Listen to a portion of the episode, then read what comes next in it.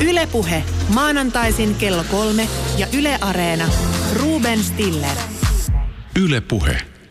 Kansa on luonteeltaan häilyvää. On helppo vakuuttaa se jostain asiasta, mutta vaikea saada pysymään päätöksessään.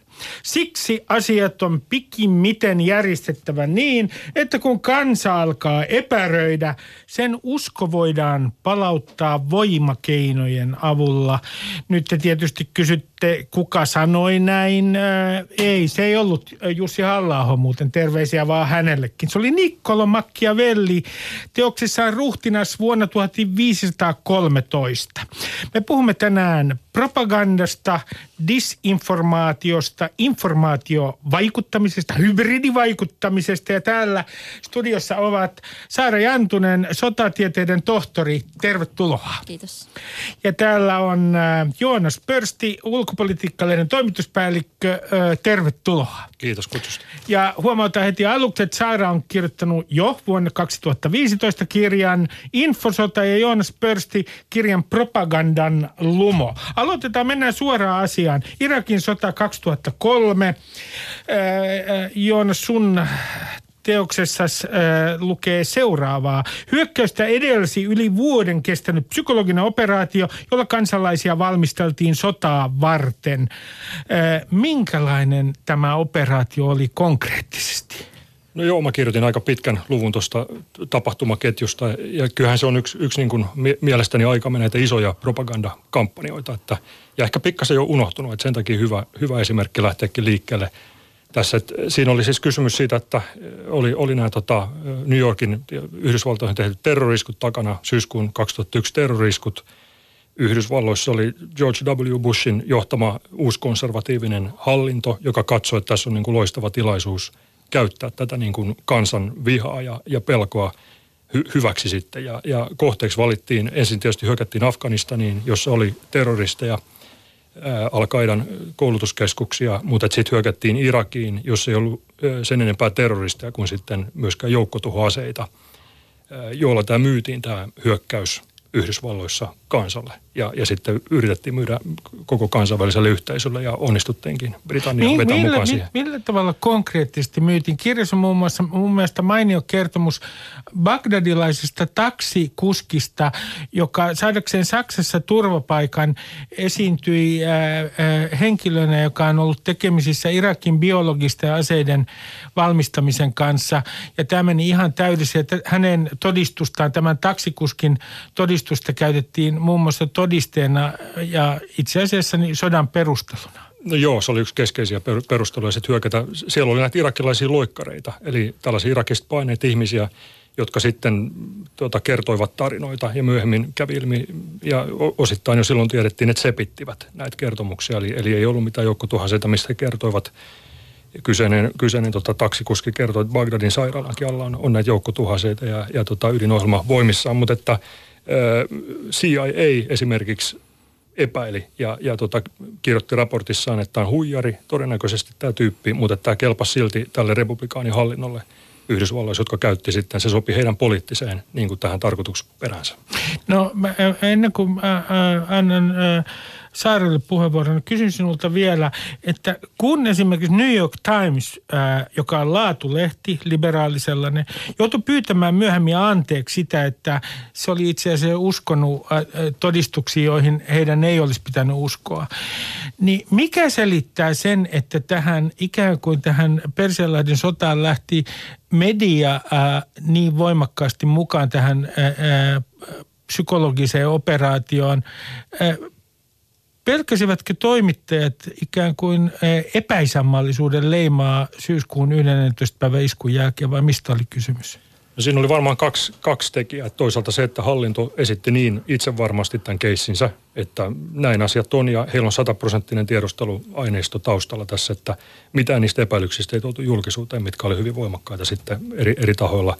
Eli tämmöinen, että seurataan johtajaa kriisitilanteessa, mikä on aika tyypillistä – ja toinen tekijä tietysti se, että, että lehdistön oma, oma tiedotusvälineiden oma logiikka, että haetaan sitä skuuppia, haetaan isoa uutista, luotetaan tiettyihin, tiettyihin tähtitoimittajiin, eikä, eikä tarpeeksi sitten tämmöisessä tilanteessa niin kuin katsotaan, että mitä ne heidän lähteensä on tarpeeksi kriittisesti. Ja siinä nämä isot lehdet joutuivat ripittäytyä sitten aika lailla. hyvä Saara. Munkin täytyy tähän kyllä kommentoida, koska ähm, kirjoitin graduni liittyen Irakin sotaan ja siihen retoriikkaan, ähm, jolla ikään kuin kuvattiin sit vihollisen toimintaa, jolla perusteltiin omaa toimintaa. Ähm, en siinä suoraan ottanut joukkotuhoaseisiin kantaa, mutta ähm, mun mielestä kuitenkin usein unohtuu tässä keskustelussa, että Irak ja Saddam käytti joukkotuhoaseita. He on tappanut ö, satoja, jos ei tuhansia, en tiedä tarkkaa uhrilukua, mutta kuitenkin omia kansalaisiaan, kurdeja, joukkotuhoaseilla ja mun ymmärtääkseni Irakista kyllä löytyi näitä valmistusaineita ja lisäksi Saddam kieltäytyi päästämästä tarkastajia maahan, mutta on totta, että silti näistä syntyi tarvetta valehdella ja tämä on nyt se iso kysymys, että mitkä todisteet ikään kuin kelpaa siihen niin kuin sotaretoriikkaan ja mitkä sitten sivuutetaan. Ihan, ihan lyhyt kommentti tuohon. Olet mun mielestä oikeassa mm. niin kuin siinä mielessä, että, että siinä oli hyvin synkkä historia ja Saddam mm. oli tämmöinen hyvä vihollinen. Ja, ja tota, mutta että maassa oli toisaalta satoja Hans Blixin johtamia asetarkastajia siinä vaiheessa, kun tämä hyökkäys tehtiin, jotka ei ollut löytäneet mm. joukkotuhoaseita, eikä niitä löydetty myöhemminkään sitten, kun järjestettiin erittäin, erittäin isot etsinnät mm. Ira, Irakista. E-, että, että, ky, kyllä, mutta että propaganda usein – käyttää tietyllä tavalla myös niin kuin niitä totuuden niin kuin siemeniä ja hakee sellaisia tarinoita, mitkä on uskottavia ja käyttää niitä hyödyksi. No otetaan tota, saada sinulta esimerkki. Voiko se kertoa tämmöisestä onnistuneesta, mä en tiedä nyt mikä pitäisi olla oikea sana, hybridivaikuttamisesta, informaatiovaikuttamisesta, mm. jolla on onnistuttu vaikuttamaan mielipideilmastoon. Mikä on sinun niin. mielestäsi tyypillisiä esimerkkiä? No kyllä varmaan tuorein ja paras ja parhaiten kenties tutkittu on kuitenkin tällä hetkellä tuo Yhdysvaltain 2016 presidentinvaaleihin kohdistunut vaikuttamiskampanja. Sen verran ehkä tuosta hybridi-info jaottelusta, että kun e, eihän että hybridisodankäynti ja hybridivaikuttaminen on sellaisia käsitteitä, mistä kaikki rakastaa tapella. Että mitä se tarkoittaa tarvitaanko sitä käsitettä ja, vai eikö. Ja mä huomaan, että se usein menee vähän niin kuin päällekkäin ja lomittain informaatiovaikuttamisen käsitteen kanssa. Mutta tämä ehkä kuvaa sitä, että informaatiovaikuttamisella on erityinen rooli – ää, tässä niin kuin hybridivaikuttamisen kentällä, joten voidaan puhua kummasta vaan. Ää, näkisin, että tämä USAn presidentinvaaleihin liittyvä vaikuttamiskampanja oli hybridioperaatio, koska se ei ollut niin kuin puhtaasti informaatiovaikuttamista. Siihen liittyi niin kuin muitakin elementtejä, eli silloinhan, jos nyt kukaan on lukenut tätä Muellerin syytekirjelmää, jonka hän, on, jonka hän on tehnyt. Siellä on hyvin yksityiskohtaisesti kerrottu, että 2014 jo tämän venäläisen somekeskuksen, eli niin sanotun trollitehtaan. Itse en tykkää tästä trollitehdas-sanasta, mutta sitä yleisesti käytetään. Nämä työntekijät, jotka sitten oli myöhemmin tässä kampanjassa mukana, niin 2014 he jo matkusti tiedonhakureissuille Yhdysvaltoihin. Ja tässä syytekirjelmässä kerrotaan, että he vieläpä tekasi sitten viisumihakemuksiin niin kuin epäpätevät syyt mennä, eli he, he ei rekisteröitynyt ulkomaan agenteiksi, vieraanvallan agenteiksi Yhdysvalloissa. Eli voidaan sanoa, että siellä oli muutakin kuin pelkkää informaation vaikuttamista ja se toteutui muillakin keinoin kuin puhtaasti informaation avulla, jolloin voidaan puhua hybridivaikuttamista. Eli hybridi on aina yhdistelmä. Ei se, se, ei ole, se ei ole hybridivaikuttamista, jos se on puhtaasti pelkkää propagandaa. Eli siihen voi kuulua niin sanottuja pieniä vihreitä miehiä esimerkiksi, mm. joilla ei ole tunnuksia. Joo, talousvaikuttamista, äh, kaikenlaista kähmäsyyttä ylipäätään, nyt jos puhutaan niin kuin normaaliolojen rauhanajan vaikuttamisesta? No t- tämä, äh, jos katsoo Suomea, mm. niin, niin tällainen informaatio, sanotaan nyt informaatiovaikuttamisen operaatio, joka olisi vaikuttanut Suomessa tähän mielipideilmastoon tai yritys sellaiseen, niin onko sellaista sarjantune ollut? On informaatiovaikuttamista on koko ajan että valtiot lähtökohtaisesti vaikuttaa informaatioympäristössä 24-7. Se oli tehtävä ja ne on ikään kuin sen verran velkaa omille kansalaisille, että jokainen valtio edistää omia intressejään. Mutta sitten siinä keinovalikoimassa on eroa. Jokainen valtio tekee ehkä semmoisia ei, ei niin hyväksyttäviä informaatiovaikuttamisen tekoja, varmasti joskus, kyse on ehkä enemmän siitä, että miten ne voidaan kansalaisille perustella, millainen se motiivi on olla, että onko se hyväksyttävä. Mutta lähtökohtaisesti informaation vaikuttaminen on jatkuvaa toimintaa. Ja niin se kuvataan kaikissa doktriineissa. No jos katsotaan ihan siitä, mistä täällä on oltu huolestuneita ja varmasti syystä Venäjän operaatioita Suomessa, niin mm. onko tämä nyt pääasiallinen uhka nämä niin sanot, sä et halua käyttää tätä sanaa trollit, sä mm. käytät mieluummin sanaa resonaattori käsittääkseni. No itse asiassa en mä niitäkään näe ihan synonyymeinä. Että et, et jos niitä halutaan, mä oon, mä oon käyttänyt tätä resonaattori-käsitettä kuvaamaan, kuvaamaan äh, ikään kuin kohdeyleisöä, joka kaiuttaa tai toistaa jotain narratiivia tietoisena tai tietämättään siitä, että mikä se agenda siellä taustalla on. Ja toimii Eli, näin itse asiassa mm, propagandan levittäjä. Joo, ja siis se on ihan se, se ikään kuin, äm, se on kohdeyleisön kautta vaikuttamista, mikä on taas tyypillistä mainonnalle, jos nyt halutaan taas niin kuin sotkea näitä käsitteitä. Että aina kun puhutaan propagandasta, ruvetaan puhumaan markkinoinnista ja mainonnasta, mutta se on ihan se on luonnollinen ja aina käytetty tapa vaikuttaa niin kuin kolmannen osapuolen kautta no, mutta, epäsuorasti. Mutta mä palaan tähän kysymykseen, että mm. Venäjän, Venäjän suhteen, mikä, mikä, mitkä on ollut Venäjän operaatiot, informaatio-operaatiot täällä? E, eikö tämä vuoden 2010 lapsiasiakiista, mikä Joo, mä oon itse asiassa kirjoittanut muistiinpanonkin keskeinen, tänne. Joo. joo.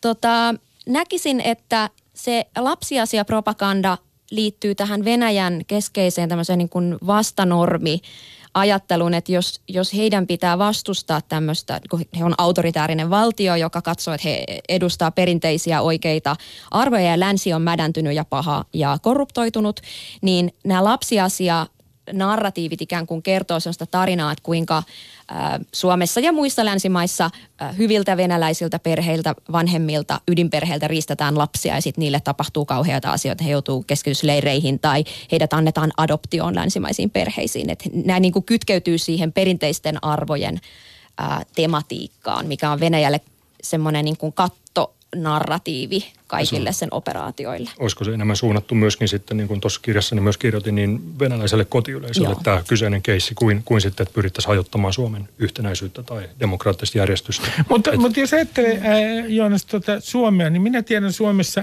yhden äärimmäisen heikon kohdan tässä yhteiskunnassa nimenomaan informaatiovaikuttamiselle, ja se on meidän maahanmuuttopoliittinen keskustelu. Eikö siinä, oletteko samaa mieltä, että siinä on niin kuin helppo paikka iskeä. Ja esimerkkejä on jo Saksasta. Mä otan yhden esimerkin. Tässä taannoin silloin, kun Saksaan tuli suuri määrä Syyrian pakolaisia, niin silloinhan muun muassa liikkeelle lähetettiin semmoinen väärä uutinen, että venäläinen tyttö oli joutunut maahanmuuttajan seksuaalisen väkivallan kohteeksi. Se oli väärä uutinen, mutta se levisi kulovalkean tavoin ja sitä on pidetty myös selvänä esimerkkinä siitä, miten, että, se, että kyseessä oli informaatio-operaatio, jolla yritettiin itse asiassa luoda paniikkia. Eikö tässä ole Suomen heikko kohta? Se on melkein kaikissa Euroopan maissa se heikko kohta tällä hetkellä. Ja nythän me ei ihan tarkkaan tiedetä, että onnistunut informaatiovaikuttaminen on semmoista, että ne lähteet ei niin kuin välttämättä julkisuuteen. Että meillä on MV-lehti rummutti hyvin voimakkaasti tätä kyseistä, kyseistä skenaarioa tässä pari vuoden ajan. Ja, ja tuota, niin kuin, että mitä kautta se vaikuttaminen milloinkin tulee, niin, niin tiedämme vain, että siellä on, siellä on tuota, vaikuttamassa sitten ihmisiä, joilla on jotka ainakin sympatiseeraavat niin kuin mä, mä, mä myönnän nyt, että tämä on tämmöinen loikka ja tämmöinen hyppäys, mutta ihan äh, provokaationa sanon, että kun puhutaan esimerkiksi näistä trolleista ja heidän vaikutuksistaan äh, keskusteluun, äh, niin äh, Saara, onko Donald Trump trolli? En nyt sanoisi, että hän on trolli. Sanoisin, että hän on ihminen, jolla ei ole minkäänlaisia käytöstapoja. Se on vielä eri asia, toistaiseksi kuin trolli, ainakin mun määrittelyn mukaan. Mutta kun puhutaan tästä informaation vaikuttamisesta, niin eikö lännen, niin sanotun lännen, tee nimenomaan äh, haavoittuvaiseksi se, että jos katsoo esimerkiksi Yhdysvaltain presidentinvaalikampanjaa ja niitä metodeita, mitä Trump käytti, niin, niin ei edes tarvita ulkopuolista hajottavaa voimaa, kun se tehdään sisältäpäin vaalikampanjassa. Joo, polarisaatio on, on tyypillistä nimenomaan niin kuin Yhdysvaltain kaltaiselle demokratialle, niin poliittinen polarisaatio. Ähm, ja se ehkä nyt on luonut semmoisen oivallisen alusta, mitä pystyy nyt hyväksi käyttämään. Ja mun mielestä oleellista, jos puhutaan nyt näistä niin kuin herkistä teemoista tai jakavista teemoista yhteiskunnassa, niitä on jokaisessa yhteiskunnassa. Ja nythän Venäjän tämä vaalivaikuttamiskampanja on erinomainen esimerkki siitä, että ei ulkoapäin istutettu teema välttämättä kanna siinä kohdeyhteiskunnassa. Se on heille vieras. Ihan niin kuin nämä lapsiasiajutut oli suomalaisille vieraita. Me tiedettiin, että ei ne pidä paikkaansa. Maahanmuuttotematiikka toimii, koska sille löytyy Suomesta yleisöjä. Ja sitä käytetään, mikä toimii. Että kaikenlaista kokeillaan. Ja Venäjähän on kuuluisa tästä, että se heittää kaikenlaisia ö, paperilappuja ilmaan ja sitten katsotaan, että mikä leijailee. Niin se, mikä leijailee, on yleensä se, jolle löytyy jo valmiiksi siinä yhteiskunnassa niin kuin sisällä oleva yleisö. Ja maahanmuutto on nyt tämmöinen teema. Mä sanon tässä välissä, että täällä on siis tänään vieraana Joonas Pörsti, joka on ulkopolitiikka ulkopolitiikkalehden toimituspäällikkö ja Saara Jantunen, joka on sotatieteiden tohtori. Mä otan nyt esimerkin kielen käyttämisestä propagandassa. Äh, ja mä otan sen esimerkin täältä Suomesta, äh, vaikka jotkut väittäisivät, että tämä ei ole propaganda. Termi pakkoruotsi. Keksitään termi pakkoruotsi. Siinä on sana pakko. Pakko on kauhea asia. Luodaan tietty mielikuva. Ja sen jälkeen vastustajilla on pakko äh, koko ajan olla puolustuskannalla tätä hirvittävää pakkoa vastaan. Tai otetaan toinen sana, jota nyt ei ole viime aikoina käytetty niin tiuhaan tahtiin sopeuttaminen, joka tarkoitti itse asiassa leikkauksia. Mun, mä kysyn teiltä, että mitkä, miten, onko teillä esimerkkejä siitä, miten luomalla julkisuuteen käsitteitä – niin voidaan ikään kuin muuttaa mielikuvia ja, ja tehdä propagandaa puhutaanko propagandahistoriasta? Propagandahistoriasta, joo. No, kyllähän se on ihan siis kes- keskeinen, että kielen käyttö ja erilaisten käsitteiden tuominen yhteen, että herätetään tunne mielikuvia ihmisissä. Ne on ne, jotka niin pysyy pitkäkestoisessa muistissa, tunteisiin vaikuttaminen. Ja, ja silloin no, hyviä esimerkkejä tietysti klassinen juutalaisiin kohdistunut vaino Saksassa ja, ja tuota, juutalaisten joukkotuho – kaikki ne niin terveyteen ja, ja, tai sairauksiin ja, ja tämmöiseen paheksuttaviin asioihin liittyvät termit, mitä heihin niin, juutalaiset tulivat parasiitteja. Parasiitteja, kantoruttua ja mitä tahansa seksuaali tuota, sairauksia ja muuta. Kaikkea mahdollista. Ihan sama tapahtui Ruandassa 90-luvulla, eli, eli tuota, hutut leimas vastapuolen torakoiksi ja, ja tuota, näin poispäin käärmeiksi, jotka pitää... Dehumanisointi. Tuota, dehumanisointi, se on se ensimmäinen askel niin kuin näissä joukkotuho asioissa. Mutta sitten se on paljon hienovaraisempaa jossain toisissa tapauksissa, niin, niin tota, yhdysvaltalainen filosofi Jason Stanley on kirjoittanut siitä, että, että kuinka USAssa puhutaan mustista, niin, niin tota, ei puhuta getoista tai, tai tota, ei tarvitse käyttää kauhean voimakkaita, että puhutaan inner city culture, eli, eli niin kuin kaupunkikeskustojen kulttuurista, niin kaikki tietää kuulijat, että siihen liittyy se semmoinen väheksyvä – että siellä on, on se getto. Et se on itse asiassa se getto. Niin, se on kiertoilmaisu. käytetään kiertoilmaisuja ja tätä tehdään demokratiossa, koska meillä on aika tarkat niin kuin säännöt siitä, että miten saa puhua ää, vähemmistöistä nykyisin. Niin, niin tota, sitten käytetään tämän tyyppisiä kiertoilmaisuja. Niiden. Suomessa oli ehkä tämä, tämä tota, matu, näillä... Mikä tämä Matu Se oli mitä VT-lehdessä?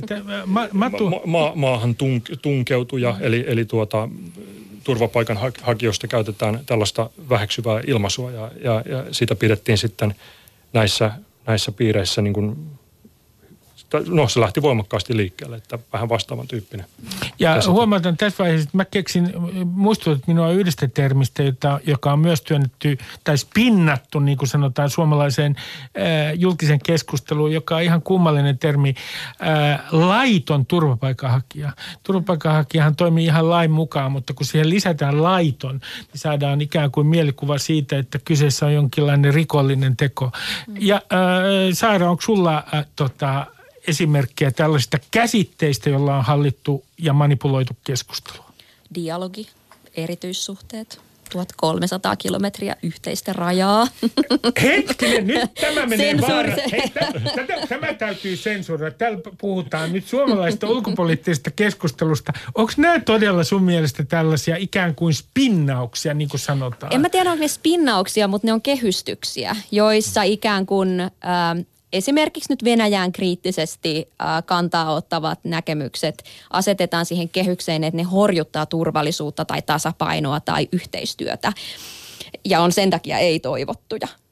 Ja nimenomaan se, että jos mä puhun vaikka Natosta, niin sitten sieltä tulee tämä 1300 kilometriä yhteistä rajaa. Tai jos mä puhun ää, pakotteista, niin sitten ruvetaan puhumaan dialogista ja kuinka sitä tarvitaan nyt eikä pakotteita. Eli no, no, tarkoitatko tässä, että tästä toistuu myös se, niin kuin se yksi propagandan tietynlainen sääntö, joka on itse asiassa äh, muun muassa Goebbels painotti sitä, että pitää toistaa Joo. käsitteitä tarpeeksi monta Joo, kertaa. se on itse asiassa ihan aivofysiologinen juttu. Eli mitä enemmän ihminen altistuu, vaikka se lähtökohtaisesti alun perin tiedostaisi sen, että joku väite ei pidä paikkaansa, mutta jos sitä toistetaan ja toistetaan, niin ensinnäkin se äh, ikään kuin normalisoituu meidän kielen käyttöön ja sitten me lähdetään, me ruvetaan yhdistämään siihen erilaisia ajatuksia, jolloin se niin kuin ikään kuin vähitellen muuttuu todeksi. Plus aivoissa tapahtuu tämä ikään kuin äm, aivoyhteyksien vahvistuminen, eli äh, me ikään kuin tunnistetaan se sana, kun siinä on jotain tuttua. Eli sen takia propaganda on mm. monesta aika tällaista pitkäkestoista työtä, että se ei, nämä kampanjat ei synny niin kuin yhdessä yössä, että mm. kansakunnat ei, ei vaihda suuntaa, vaan että niitä rakennetaan erilaiset mm. radioasemat ja, ja tuota... Mikä oli Trumpin vaalislogan? Make America Great Mikä oli Hillarin? Äh, Aa, sitä mä en edes niin. muista.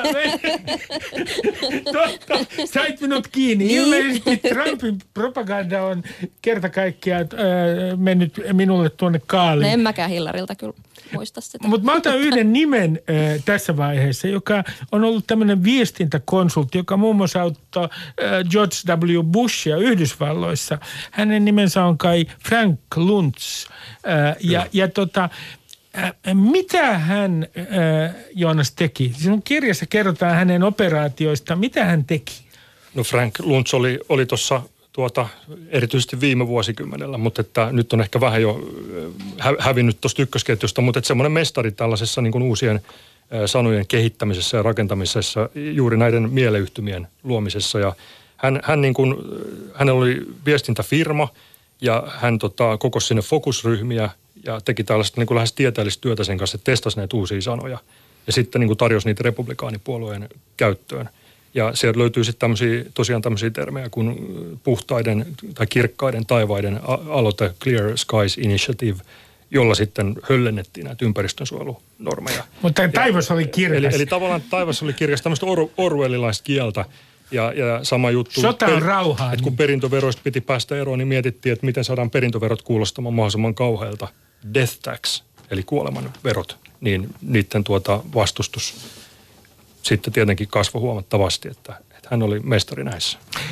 Sitten on sellainen henkilö, jota te molemmat olette tutkineet, jonka nimi on George Lakoff. Hän on itse asiassa hetkinen kognitiivisen kielitieteen professori Berkeleyn yliopistossa. Ja hän pani muun muassa merkille, että republikaanit on onnistunut Yhdysvalloissa muuttamaan ikään kuin sanojen merkityksiä paljon tehokkaammin kuin demokraatit. Mutta mikä tämän George Lakoffin itse asiassa tämä ydinajatus on noin propagandan vastaanottamisen suhteen? No mä tulkitsen niin, että se olisi tämmöinen kehystäminen. Eli ähm, ajatus siitä, että millaisiin mielikuviin me pystytään kytkemään se meidän viesti. Eli siinä nyt oikeastaan kytkeyt, se, se niin siihen kiteytyy se kognitiivinen hän, niin hän, hän, hän edustaa sitä mm. koulukuntaa, joka ajattelee, että hirveän iso osa meidän ajattelusta on tiedostamatonta. Mm. 98 ja, prosenttia niin, tai kaikista tasoa, toiminnoista. Kaikista toiminnoista mm. ja sen takia ne painuu sinne tiedostamattomaan, että me ei, mm. me ei tehdä tietoisia valintoja, vaan että kun tietyt käsitteet löytää toisensa, niitä tarpeeksi rummutetaan, niin ne on meidän mm. tiedostamattomassa ja me toimitaan automaattisesti niiden mukaan. Ja se on, se on aika hurja mm. ajatus siinä mielessä, että jos nämä tosiaan menee nämä käsitteet perille, niin me ei enää itse päätetä, mm. vaan meidän tiedostamaton päättää. Ol, oliko mä aivan väärässä, kun muistelen, että että Lakofilla oli myös ikään kuin ajatus siitä, mihin republikaanien ja esimerkiksi demokraattien ikään kuin käsitys yhteiskunnasta perustuu. Ja sitten hän tuli siihen tulokseen, että nämä niin kuin ajattelun, nämä ikään kuin kehykset ovat yhteydessä perhemalliin. Joo, on. Toisin sanoen, että republikaaneilla on todennäköisemmin tämmöinen autoritäärinen perhemalli, missä vanhemmat nähdään niin kuin kurinpitäjinä ja ikään kuin autoritäärisinä hahmoina. Ja demokraateilla taas vanhemmista on sellainen käsitys, että jos vähän tässä vedän mutkia suoriksi, että he ovat tällaisia huolenpitäjiä. Joo. Ja tähän perustuu ikään kuin myös näkemys yhteiskunnasta. Joo, se, tämä on esitelty tämä äh, koko iso ajatus tai teoria semmoisessa kirjassa kuin The Political Mind. Aivan loistava kirja, jossa hän ottaa nimenomaan kantaa tähän, äh, että et miten, jos sä eri, puhut eri yleisöille, niin miten sun täytyy freimata se, eli kehystää. Ja mun käsittääkseni Lakov on perustanut tämmöisen think tankin sitten, äh, jossa hän vie tätä oppia nimenomaan nyt demokraateille, koska hän oli sitä mieltä, että republikaanit taitaa tämän taidon erittäin hyvin ja nyt demokraatit tarvitsee tässä vetoapua, niin, niin tämmöinen think tankki on Yhdysvalloissa olemassa. No sitten on tämmöinen, mä otan tähän väliin tällaisen, äh, jos kutsun tätä nyt manipulointitempuksi, niin se on ehkä vähättelyä, mutta äh, lu, luin sen Joonas sinun kirjastasi ja olen aivan varma, että olen mennyt tähän kikkaan monta kertaa. Ja kikka on seuraava, ja kikka on todellakin äh, vähättelevä äh, termi tästä tekniikasta. Otetaan olkinukkeväite, äh, heitetään se julkiseen keskusteluun. Ja tämän niin sanotun olkinukkeväitteen äh, tarkoituksena onkin se, että se häviää tässä julkisessa keskustelussa. Ja sen jälkeen tämä, joka on heittänyt äh, äh, tämän olkinukkeväitteen julkiseen keskusteluun, kun olkinukke on sitten potkittu pois, niin on, äh, sen on helpompi ikään kuin tuoda tilalle äh, toinen väite, joka meneekin läpi. Ja tämä oli niin monimutkainen suunnitelma, Joonas, että mä, mä aloin miettiä käytännön esimerkkejä tästä. Olen varma, että olen mennyt tähän temppuun monta kertaa, mutta ei tullut mieleen yhtään käytännön esimerkkejä. Onko sinulla? No mä, mä luulen, että se on aika kuitenkin yleisesti politiikassa käytössä oleva tämmöinen konsti, millä, millä saadaan huomio kiinnitettyä vähäksi aikaa siihen olkenukkeen sitten ajettua se oma, oma näkemys läpi. Ilmastopolitiikka on varmaan hyvä esimerkki, että sitä usein vähätellään näitä seurauksia, että, että mitä haittaa niin kuin ilmaston, jos Euroopassa vähän ilmasto lämpenee tai Suomessa. Että eikö se olisi ihan, ihan mukavaa ja, ja vaikka tuota, että mitä järkeä lähteä maksamaan siitä, että näin ei tapahtuisi. No nyt tulee tuorein esimerkki suomalaisesta politiikasta, mikä mulle tulee mieleen, niin tämä Jussi Niinistön vastaus tähän kasvisruokakeskusteluun. Eli, eli, eli nämä niin kuin, se, se, että käännetään niin kuin ihan mun mielestä vakavasti tehty ehdotus siihen, että, että kysymys on niin kuin mitä kukkakaali pir, pirtelöillä taistelevista mm. armeijoista, niin, niin se on aika, aika niin kuin pareksellaan esimerkki Olkinukesta. Eli sen sijaan, että puhuttaisiin mitä kuorn ja, ja tuota, nyhtökaurapohjaisista niin kuin tällaisista ravitsevista ruuista, niin keskustellaan kukkakaalipiirtelystä. Ja Eli- saadaan mielikuva, että, että Suomen armeija kriisitilanteessa äh, rintamalla Antti Rokkakin vetää Ja, kukkakaalipirttelyä. ja, ja se on, se on tietyssä, tietyssä mielessä niin kuin tyypillinen, että siinä vedetään mukaan sit koko se poliittinen keskustelu tavallaan, että siellä on sitten vihervasemmisto jo niin kuin ajatuksellisesti jo siinä vähän tau- taustalla, että, että näitä linkityksiä tehdään niin kuin just tällä tavalla, että ei tarvitse sanoa edes asioita, että ne tulee sieltä ripien välistä, että se mitä yritetään itse ajaa. No tämä on ihan kauheata, kun mullekin tuli ensimmäisenä tämä sinisten tempaus mieleen tästä olkiukkoajattelusta eli, tai keinosta. Eli tämä case, missä heitettiin, että naisten asepalvelus pistettäisiin hyllylle. Ja sitten kun porukka kimpaantuu ja trikkeröityy, niin sitten, että ää, hei, me vaan haluttiin tuoda itse asiassa huomioon se, että rahat on loppu. Että he ikään kuin itse ilmoitti, että tämä oli vaan olkiukko. Tä- Tämä on hyvin mielenkiintoinen tekniikka. Sitten, olenko oikeassa, että yksi temppu, jota nykyään myös käytetään, ja muun muassa käsittääkseni venäläiset ovat siinä hyvin taitavia, on se, että heitetään julkiseen keskusteluun vastakkaisia narratiiveja. Ja itse asiassa niitä saattaa olla useita. Äh, nimenomaan sosiaalisessa mediassa. Sitten äh, aiheutetaan tällä hämmennystä ensinnäkin. Ja toiseksi voidaan samaan aikaan testata, että mikä näistä narratiiveista on ikään kuin toimii parhaiten. Ö, on, on, olenko oikeassa, että tämä on yksi tämmöinen manipulaation tapa? On, on no, siis, ja siihen liittyy juurikin tämä ajatus sitä, että, että, että siellä yleisössä on useita erilaisia kohdeyleisöjä, joihin vetoaa erilaiset teemat. Ja nyt jos ajatellaan, mitä Yhdysvalloissa tapahtuu ää, tästä niin kuin vaaleihin vaikuttamiskampanjan aikana, niin ää, siinä materiaalissa, mitä jaettiin esimerkiksi Facebookissa, lietsotaan sekä ikään kuin potentiaalisia Hillaryn kannattajia, tämmöistä niin sanottua suvaitsevaistoa, eli ää, esimerkiksi ää, tasa-arvon sekä sukupuoli- että niin kuin, seksuaalitasa-arvon kannattajien näkemyksiä, että sitten heidän vastustajien näkemyksiä. Ja oleellista oli ehkä myös se huomata siis, että että he teki tämmöisiä niin sanottuja Facebook-tapahtumia, eli he yritti saada ihmisiä fyysisesti paikalle.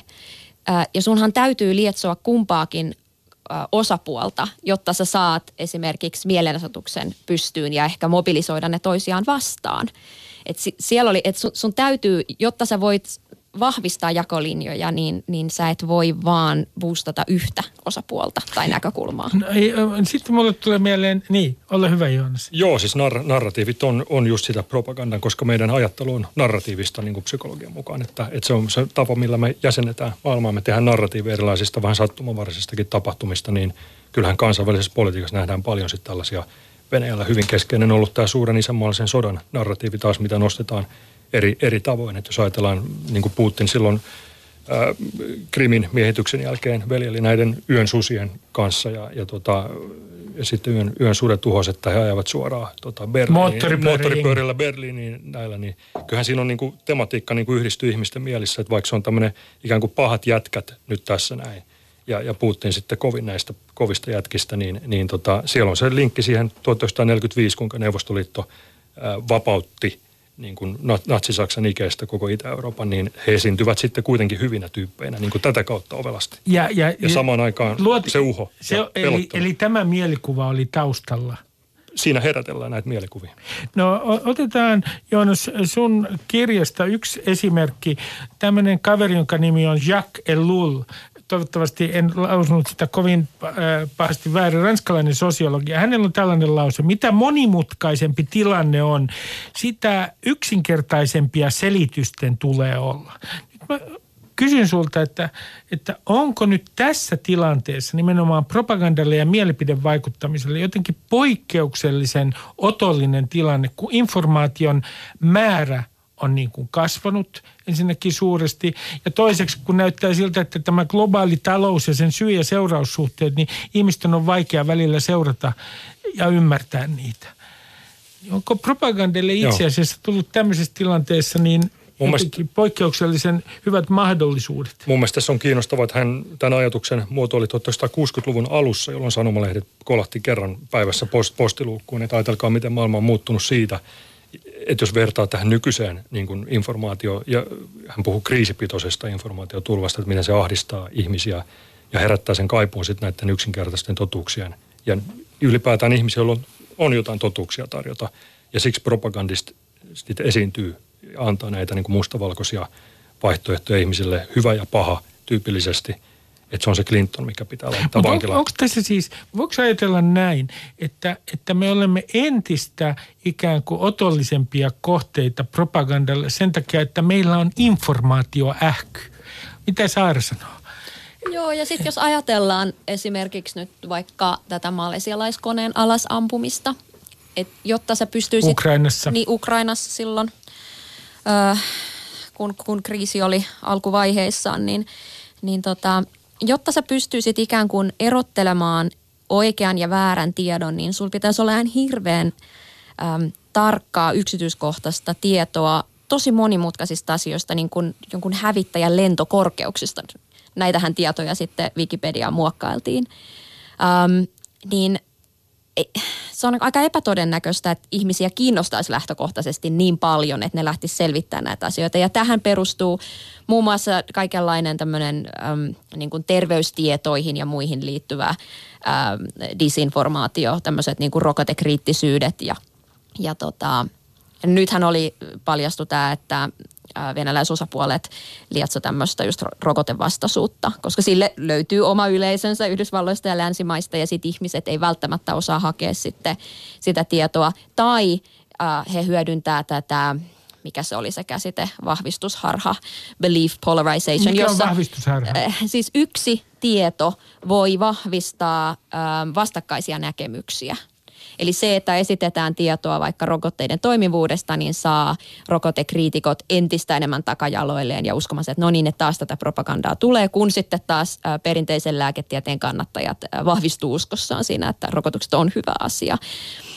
Niin, niin tässä hyödynnetään aina montaa mekanismia mutta, mutta tähän liittyy, tämä on hyvä, että sä otit tämän mm. rokotevastaisuuden tässä esiin, koska se on mielenkiintoinen esimerkki. Sehän kuvastaa myös sitä, että, että monissa maissa ikään kuin asiantuntijoiden arvostus on vähentynyt. Joonas, onko sinulla selitystä? Onko nyt niin, että, että some ja, ja siis sosiaalinen media ja netti on itse asiassa niin kuin, äh, aiheuttanut sellaisen äh, ikään kuin demokratisoitumisen, että nyt jokainen meistä on kokemusasiantuntija ja äh, jokainen meistä tietää paremmin ja äh, meillä on tällainen hengen demokratia ja sen takia asiantuntijoihin ei enää luoteta samalla tavalla kuin ennen. No mä itse asiassa katoin hiljattain semmoista luottamustutkimusta yhdysvaltalaista Edelmanin tekemää viestintätoimista tekemään luottamustutkimusta, jossa asiantuntijat olisivat taas vähän nousussa. Et meillä on ehkä Saaran kanssa toivoa vielä tässä, tä, tässä mutta tuota, mukaan.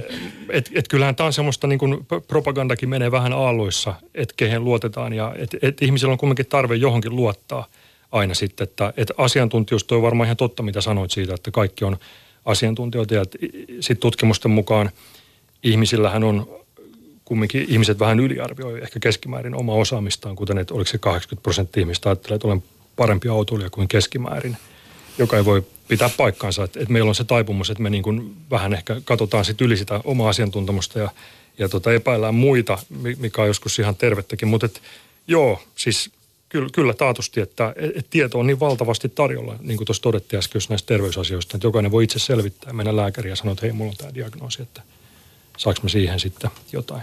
No sitten yksi asia, mikä on mua järkyttänyt, äh, luin Joonas äh, sen sinun kirjastasi ja olen muistaakseni törmännyt tähän jossain lähteessä aikaisemminkin, että 68 tykkäyksellä, jos niitä Facebookissa tutkitaan, niin pystytään ennustamaan Yhdysvalloissa varsin korkealla todennäköisyydellä yli 80 prosenttia reippaasti. Esimerkiksi se, että onko tämä henkilö republikaani vai onko hän demokraatti. Ja samoin 68 tykkäyksellä voidaan saada selville henkilön seksuaalinen suuntautuminen esimerkiksi. Niin mun täytyy nyt kysyä, eikö tämä ole nimenomaan pelottavaa, että nyt 68 tykkäyksellä saadaan jo, pystytään meidän käyttäytymistämme ennakoimaan ja näin ollen niin kun yksi sosiaalisen median seuraus on, on se, että manipulointi on tehokkaampaa kuin koskaan aikaisemmin.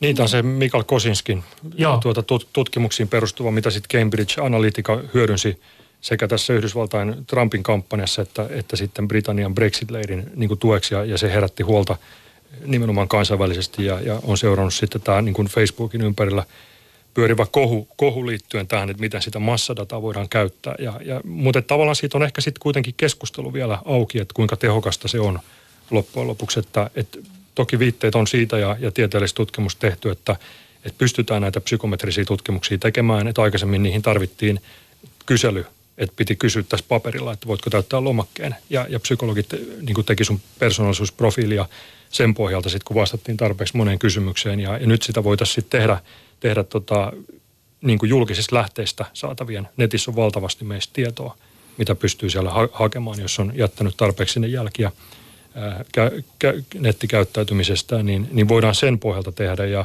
ja se huoli on niin kuin aito ja siihen liittyy kaikki nämä tietosuojakysymykset, joita myös EU-ssa nyt sitten yritetään, on, on, on säädetty tietosuoja-asetus, että, että kyllä niiden asioiden kanssa tehdään töitä myöskin.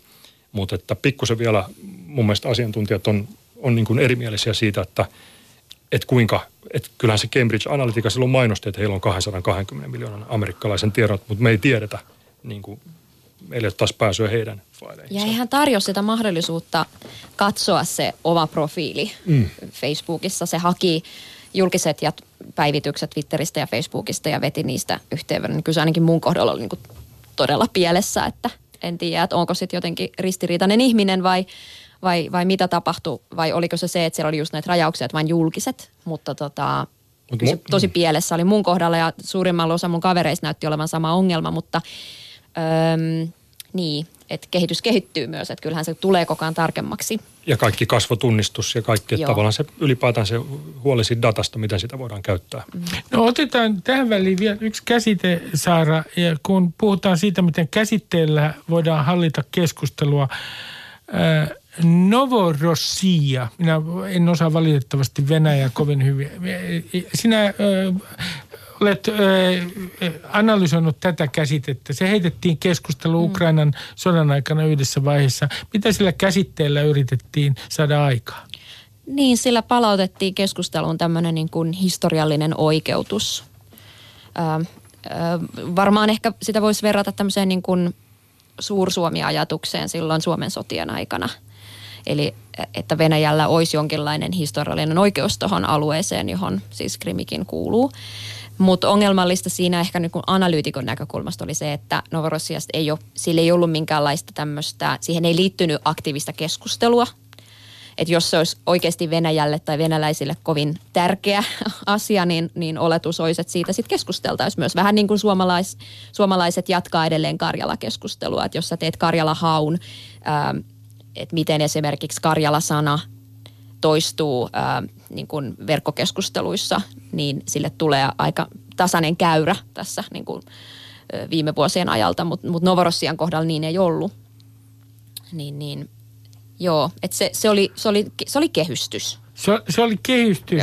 Ja, ja nyt mä kysyn teiltä Suomen lähihistoriasta. Minä myönnän, että minulla on trauma, minulla on suomettumistrauma. Kaikki sanovat, että Ruben toivo jo siitä Kekkosesta, toivu siitä suomettumisen ajasta, mutta minä en toivu.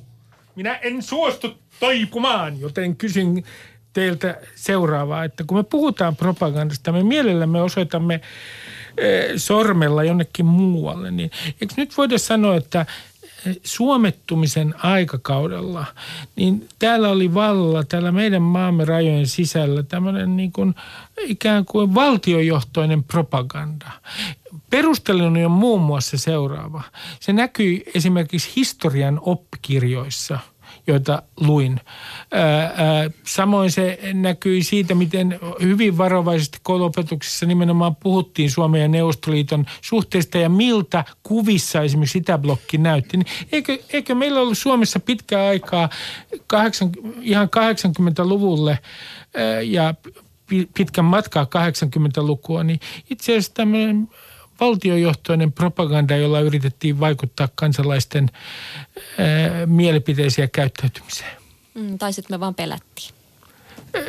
Sinä et ole vakuuttunut tästä, että, että tässä on... Ähm, no siis en, en sano noin, vaan sanon, että, että jokuhan, jokuhan suomalaisia motivoi mm-hmm. ää, toimimaan tällä tavalla, ikään kuin juurikin kehystämään tätä keskustelua ja äm, kieltämään tiettyjä aiheita ja teemoja ei toivottuina.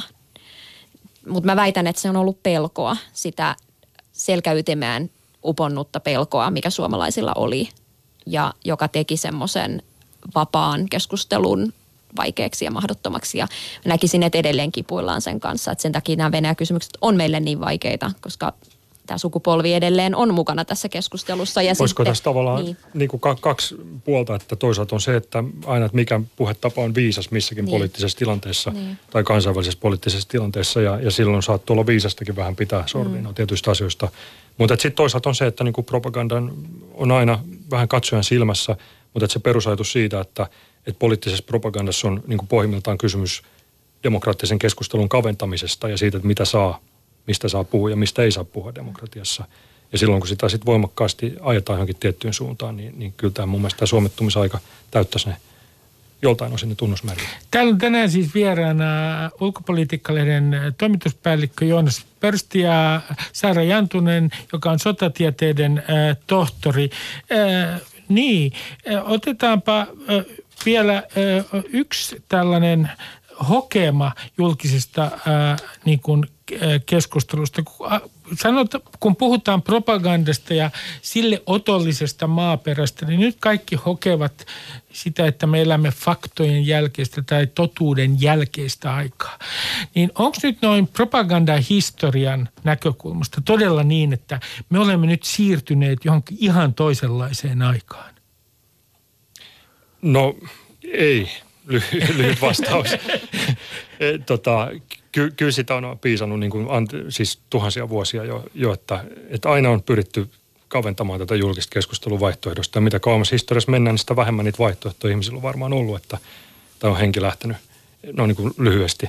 Että et kyllähän keisari ja, ja tuota, niin kuin Aleksanteri Suuri ja kaikki nämä historian sankarit on ollut suuria propagandisteja myöskin siinä valtansa keskittämisessä. Että, että mitä sitä eri keinoilla sitten tehty. Että silloin se oli niin kuin – temppelit tai, tai tota, omat he, Aleksanterin ku, kuva niin kuin saviastiossa ja kolikoissa ja näin poispäin, että luotiin sitä myyttiä, rakennettiin sitten jostain leijonan pojasta tai milloin mistäkin. Mutta että, et, ehkä sitten semmoista aaltoliikettä, että et, et jos ajattelee, mä itse opiskelin 90-luvulla, niin kyllähän se oli sellaista niin kuin, va, jollain tavalla semmoista niin kuin vapautumisen aikaa kansainvälispoliittisesti erittäin voimakkaasti ja, ja, ja sanoisin, että siinä niin kuin vähemmän – risteili propagandakertomuksia. Ehkä kyllä niitä varmasti oli kuin tässä, tässä tilanteessa, mutta että nyt on aika voimakkaat jännitteet ja silloin kun on kriisipitoinen aika tai paljon jännitteitä, niin propaganda astuu väistämättä mukaan. Saatikka sitten, jos mennään sotaan, niin, niin tota, silloin se on niin kuin ensimmäinen ase. No miten Saara sinä sanot, että jos puhutaan niin sanotusta zeitgeistista, tästä ajan hengestä, niin olemmeko me nyt jossain ihan äh, historiallisessa murroksessa, äh, totuuden jälkeisessä ajassa, jotenkin aivan erilaisessa tilanteessa kuin sanotaan vaikka äh, 90-luvulla? No, en, mä en usko, että nyt on tapahtunut ikään kuin meidän informaatioympäristössä tai meidän psyykkeessä mitään semmoista, mitä ei olisi joskus tapahtunut yhteiskunnalle tai ihmisille. Mutta mä luulen, että äm, meillä on ollut aika pitkä semmoinen tasainen ajanjakso tässä, koko tämä kylmän sodan jälkeinen ajanjakso, jolloin me ollaan voitu ikään kuin käpertyä omiin mielitekoihin ja kaikkeen, mikä on mukavaa. Ja nyt tässä tämän Krimin valtauksen ja, ja Ukrainan kri, tilanteen kriisiytymisen myötä, siitä on nyt, mitä siitä on, tässä on eletty tämmöistä niin kuin outoa aikaa nyt vuosia, niin kuin nelisen vuotta. Ja mä luulen, että ihmiset alkaa olla aika väsyneitä ja väsymys kyynistää. Niin mä luulen, että ehkä kysymys on kuitenkin enemmän kyynisyydestä ja siitä väsymyksestä, jolloin ei jaksa enää välittää. Jolloin ikään kuin on helppo antaa olla ja olla puuttumatta siihen, että puhutaan rumasti eikä puhuta totta ja niin kun katsotaan sormien läpi, kun halutaan ikään kuin takaisin siihen sikiöasentoon, milloin voi miettiä vaan sitä miltä tästä tuntuu. Tämä, tämä on hyvin mie- mielenkiintoista, koska olen lukenut analyysin Yhdysvalloista, että itse asiassa Trump ja hänen jatkuva Twitter-spektaakkelinsa, mm. jatkuva uutisspektaakkelinsa nimenomaan syöttää tietynlaista kyynisyyttä. Ihmiset se on juuri se toisto. Jaksa. Toisto, toisto. Joo. Niin se myös kyynistää, se myös väsyttää, se kyllästää.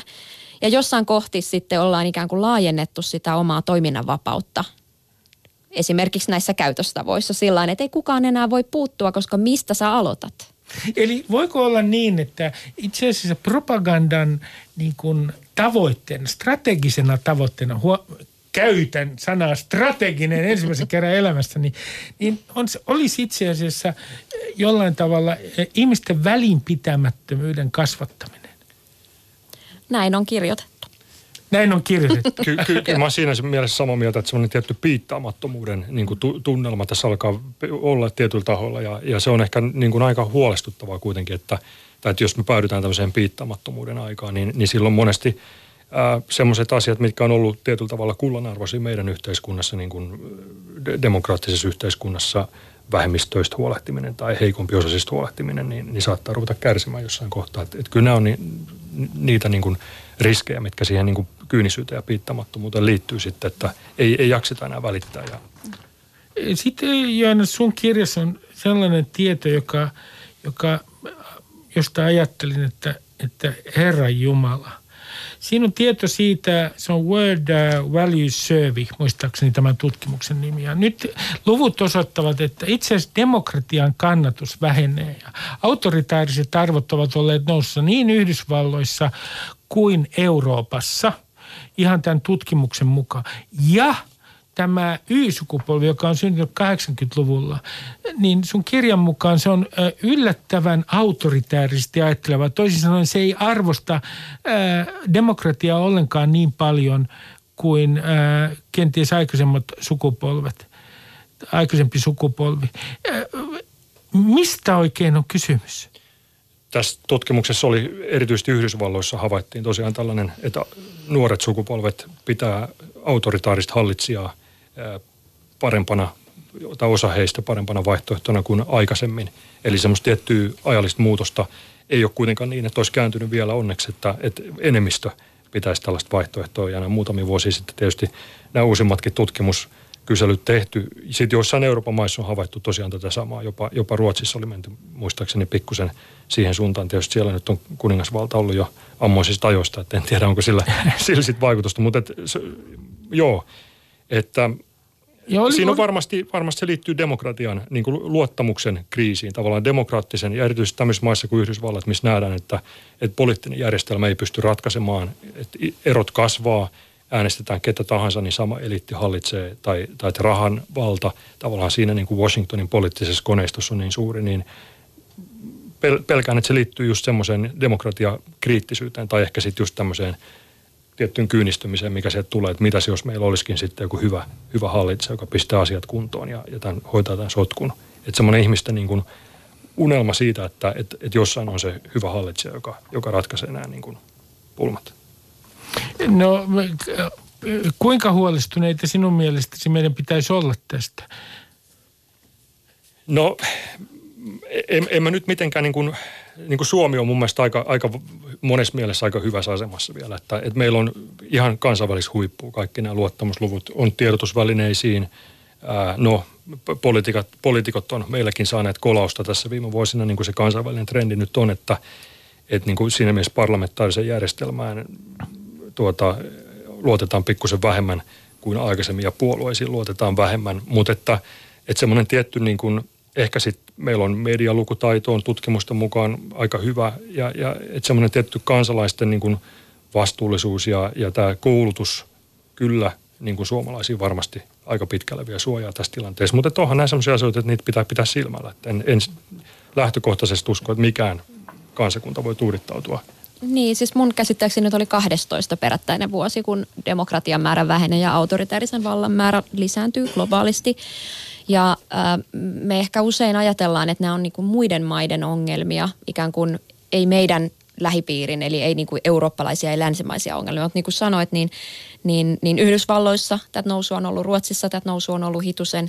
Sitten jos ajatellaan tosi maita niin kuin Puola tai Turkki tai Unkari, jotka me ollaan ikään kuin hyväksytty, että ne on niin kuin lähellä meitä lähtökohtaisesti ja että meillä on jotain yhteistä ja puhutaan yhteisestä arvopohjasta ja eurooppalaisuudesta ja muusta, niin nämä on kaikki niitä valtioita, joissa tämä ilmiö on todella todellinen. Että ei se, se ei ole mikään ilmiö, mikä koskettaisi vaan Kiinaa ja Venäjää ja Irania ja Saudi-Arabiaa, vaan se on meille eurooppalaisellekin todellinen ilmiö ja sen kanssa pitää olla hereillä.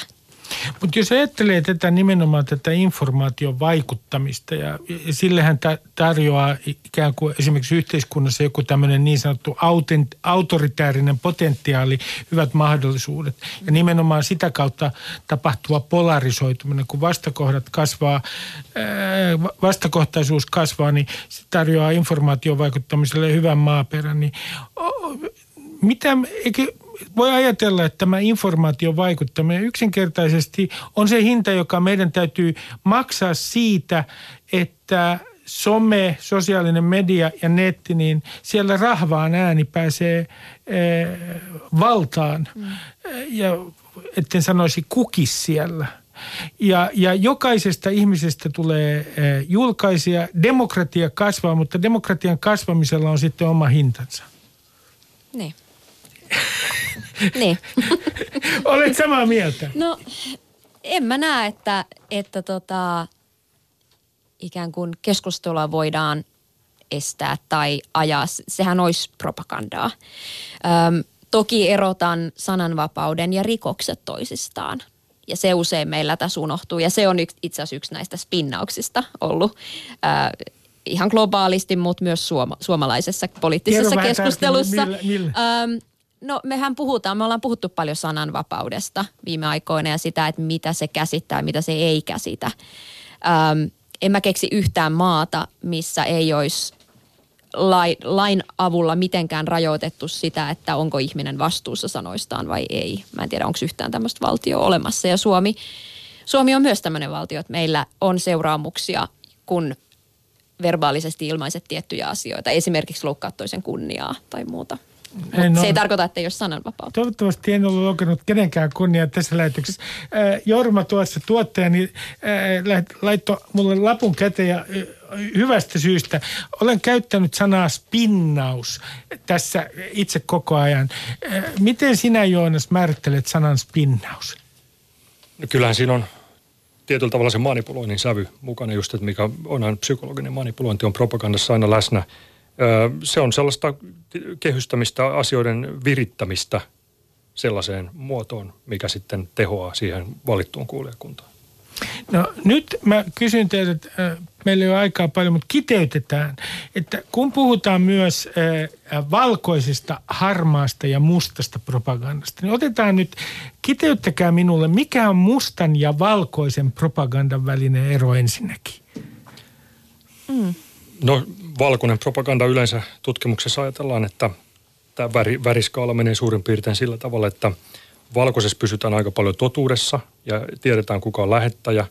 Eli esimerkiksi mainontaa voidaan pitää valkoisena propagandana, jos halutaan näin, näin sitä kutsua, ja, tai tämmöistä niin kuin maakuvatyötä. No sitten harmaaseen siirrytään, niin, niin siinä tuota, ruvetaan hämärtämään, käyttää disinformaatiota, e- erkaannutaan tästä totuudesta, mutta et suurin piirtein tiedetään, että kuka on se propagandisti tai kuka sitä propagandaa tekee. tekee. Ja, ja sitten kun siirrytään mustan puolelle, niin silloin propagandaa lähetetään niin kuin vastapuolen, tunnu, vastapuolen avulla.